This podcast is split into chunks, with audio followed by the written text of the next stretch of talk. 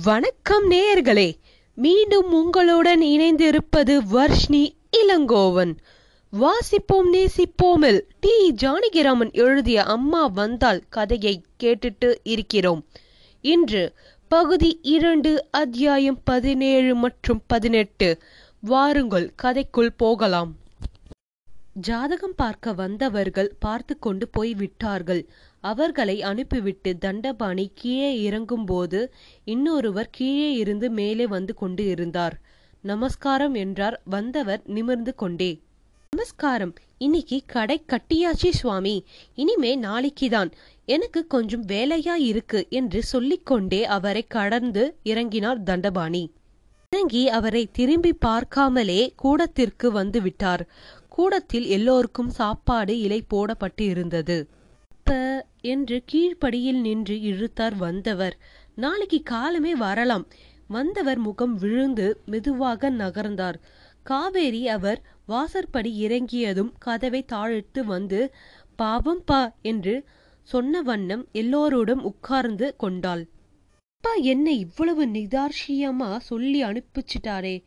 ஆச்சரியமா இருக்கே என்று அப்பு கண்ணை அகல விழுத்து சிரித்தவாறு இலை முன் உட்கார்ந்தான். என்ன? நம்பிக்கை இல்லாத காரியத்தை எத்தனை நாளில்தான் போட்டுண்டு மாரடிக்க முடியும்? என்று இலையில் நீரை தெளித்து துடைத்தார் தண்டபாணி. நம்பிக்கை இல்லையா? என்ன இது? பகவானை நிஜமா நம்புகிறவன் இப்படி கிடந்து அலைவானோ? இதெல்லாம் மனசை போட்டு இறைச்சா? பகவான் கிட்ட நம்பிக்கை வராதுப்பா. இந்த பையன்கள் என்னமோ எல்லாம் தாங்களே முன்னாடியே தெரிஞ்சுண்டு கிழிச்சிட போறப்பல நினைச்சுண்டு அலையறாங்கள் அப்படின்னா நம்பிக்கை இல்லாமலா இத்தனை நாளும் நீங்க ஜாதகம் பார்த்து சொல்லிண்டிருக்கேல் நம்பிக்கையா எனக்கா? லவலேசம் கிடையாதே. எனக்கு நம்பிக்கை இல்லை. என்னை தொந்தரவு பண்ணாதீங்கன்னு சொல்லியும் ஆச்சு.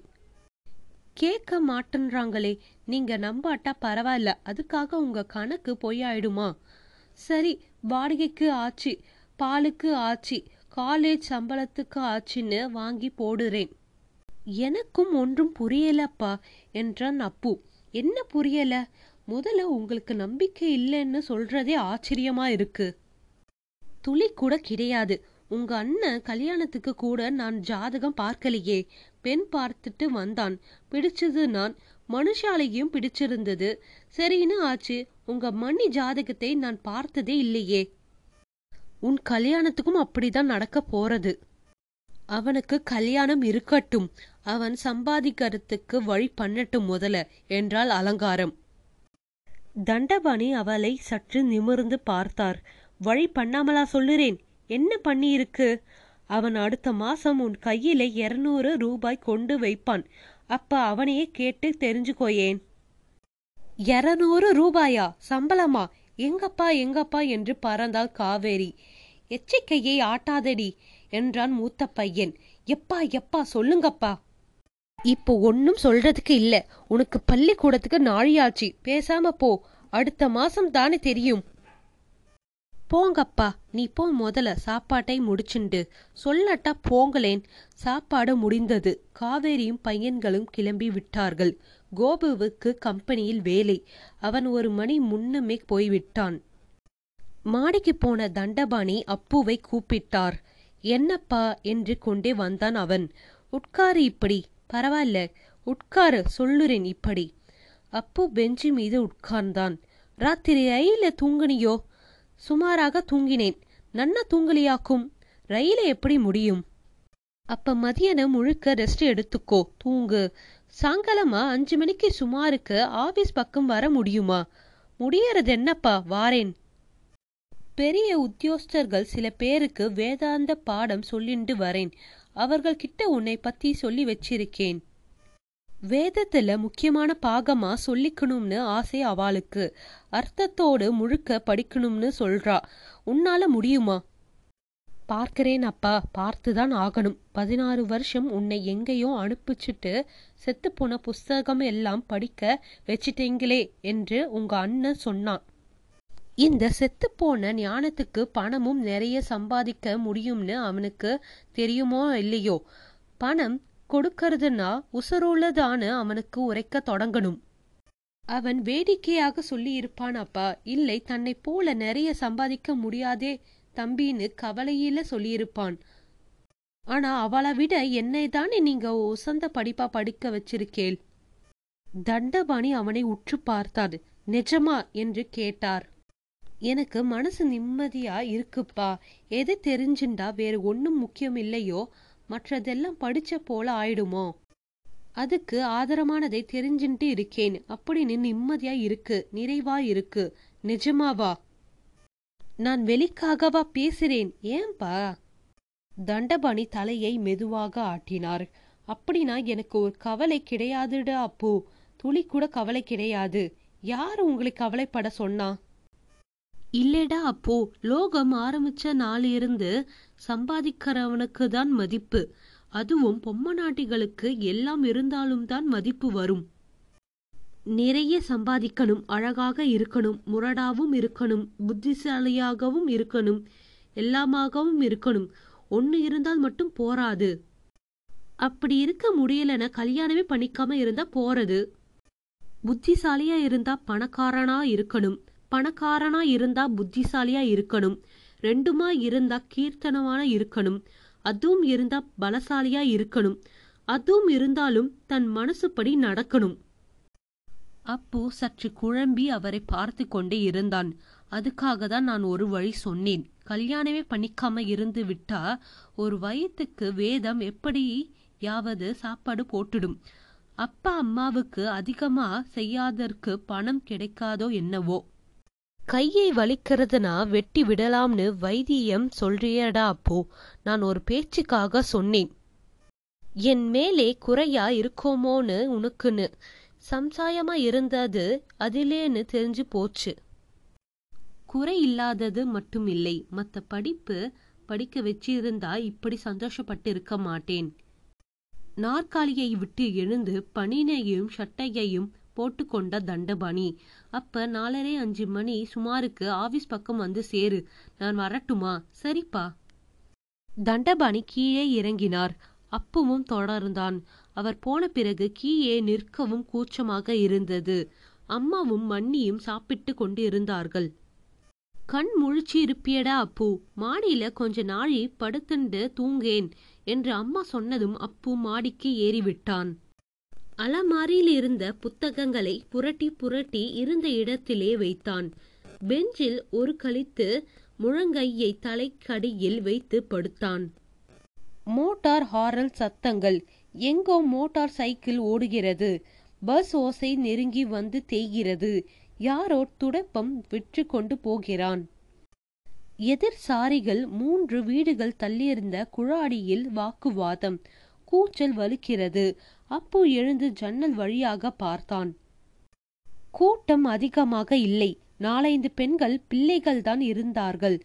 கூச்சலை மட்டும் கேட்கும்போது பெரிய கும்பலாக கூடியிருக்குமோ என்று தோன்றிற்று.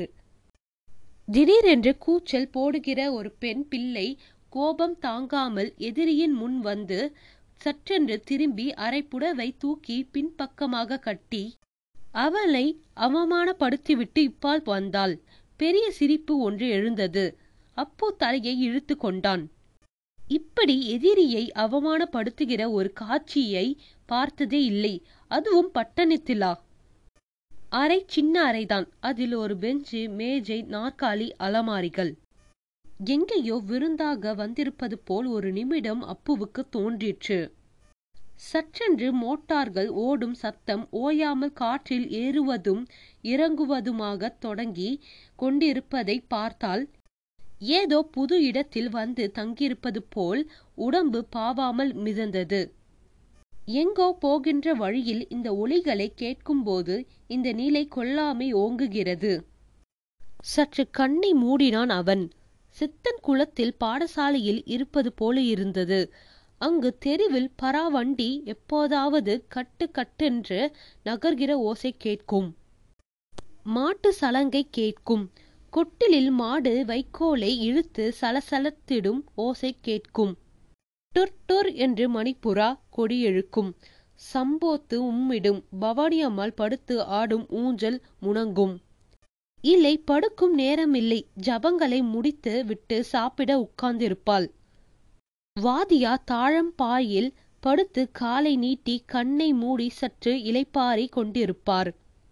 அவருக்கு தொந்தரவு இல்லாமல் இருப்பதற்காக பையன்கள் திண்ணையிலும் பவானி அம்மாள் வீட்டு திண்ணையிலும் இரண்டு மூன்று பேராக உட்கார்ந்து பாடத்தை சொல்லிக் கொண்டிருப்பார்கள். வாதியார் உறங்குகின்ற வரையில் அவருக்கு விசிறிவிட்டு அவர் மூச்சு நீளமாக ஒழுங்காக ஏறி இறங்கி தொடங்கியதும் இரண்டாம் கட்டில் கிணற்றங்கரை முற்றத்தில் துண்டை விரித்து நிலைப்படியை தலைக்கு உயரமாக வைத்து படுத்திருப்பான் அப்பு. தூக்கம் வராது. வெறுமே கண்ணை மூடி பழைய பாடங்களை நினைத்து பார்ப்பான். அல்லது மனசு அங்கும் இங்குமாக அலையும். சில நாள் காங்கைப்பட்டு கண்கூட சற்று அயர்வதுண்டு. பதினாறு வருஷம் பழகிவிட்ட இடம் ஒவ்வொரு நாளும் இந்த வேளையில் கொட்டிலில் பாதிக்கு கண்ணை மூடி அசைப்போடும் பசும் கன்று போல மனது அசைப்போட்டு கொண்டிருக்கும். இந்த வேலை என்ன? எப்போதுமே அசை போடுகின்ற போன்ற ஒரு நிலைதான் அது. கொள்ளையை கொட்டுவது குளிப்பது சாயங்காலம் குடிவான தெருப்பயன்களோடு விளையாடுவது. இவற்றை தவிர மற்ற வேலையெல்லாம் அசை போடுகிற வேலைதான். சாப்பிடுவது சொல்லிக் கொடுப்பது கூட அசை போடுவது போலதான் இருக்கும். காற்றில் தூங்குவது போல மிதக்கும் நிசப்தம் அதற்கு ஸ்ருதி போடுவது போல இருக்கும். இந்த கார் ஒலிகளையும் பஸ் ஒலிகளையும் கேட்கும்போது அசை போடுகிறார் போலவே இல்லை. போட்டால் ஆபத்து என்று தோன்றுகிறது. படுத்திருக்கிறவன் மேலே திடீர் என்ற ஒரு கார் ஏறி நசுக்கிவிட்டு போனாலும் போய்விடும். அப்புவின் வயிற்றில் லேசாக கனத்தது. எதற்காக இங்கு வந்திருக்கிறோம்? திரும்பி திரும்பி கேட்டுக்கொண்டு இருந்தான் அவன். சற்று பயமாக கூட இருந்தது. ஒன்றுக்கும் பதில் தெரியவில்லை. பாடசாலையில் விட்டுட்டு மறுநாள் அப்பா ஊருக்கு திரும்பி போய் விட்டாரே. அன்று இருந்த மாதிரியே இப்போது ஒரு பயம் வயிற்றில் பூசியிருந்தது. இங்கே பேசக்கூட ஆள் இல்லை அப்பா கோபு இரண்டு பேரும் வேலைக்கு போய்விட்டார்கள். பாடசாலை மாதிரி இந்த வீடும் தூங்கதான் தூங்குகிறது. ஆனால் பார்க்கும்போது தூக்கமாக இல்லை. கண்ணை மூடி கொண்டிருப்பதை பார்த்தால் தன் மீது பாய்வதற்காக புருவத்தை கழித்து கூறி பார்ப்பது போல இருக்கிறது மண்ணியோடு பேச முடியாது. வழக்கம் இல்லை அம்மாவோடு பேசலாம். அவள் சாப்பிடுகிறாள். சாப்பிட்டு விட்டு தூங்க போனாலும் போயிடுவாள். நிழல் தெரிந்தது. அம்மா வந்தாள். தூங்குகிறானோ என்று பார்த்து கொண்டே வருவது மாதிரி இருந்தது. சாப்பிட்டாச்சம்மா ஆச்சி நீ தூங்குறேன்னு நினைச்சேன். நீ தூங்குறேன்னு நினைச்சுட்டு இருந்தேன் நான். எதுக்கா எழுந்துக்கிற? நீ படுத்துக்கோ. அம்மா நாற்காலியில் உட்கார்ந்து கொண்டாள். ஒன்றும் பேசவில்லை. அவனை பார்த்து கொண்டே உட்கார்ந்து இருந்தாள். குழந்தை பார்ப்பது போல் பார்த்து கொண்டு இருந்தாள். கூச்சம் தாழாமல் அப்பு கண்ணை மூடிக்கொண்டான். நாற்காலியில் இருந்த அம்மாவை தான் பார்த்து கொண்டு இருந்தது. ஸ்தானம் முடிச்சு விட்டு கூந்தலை நுனி முடிச்சு போட்டு இருந்தாள்.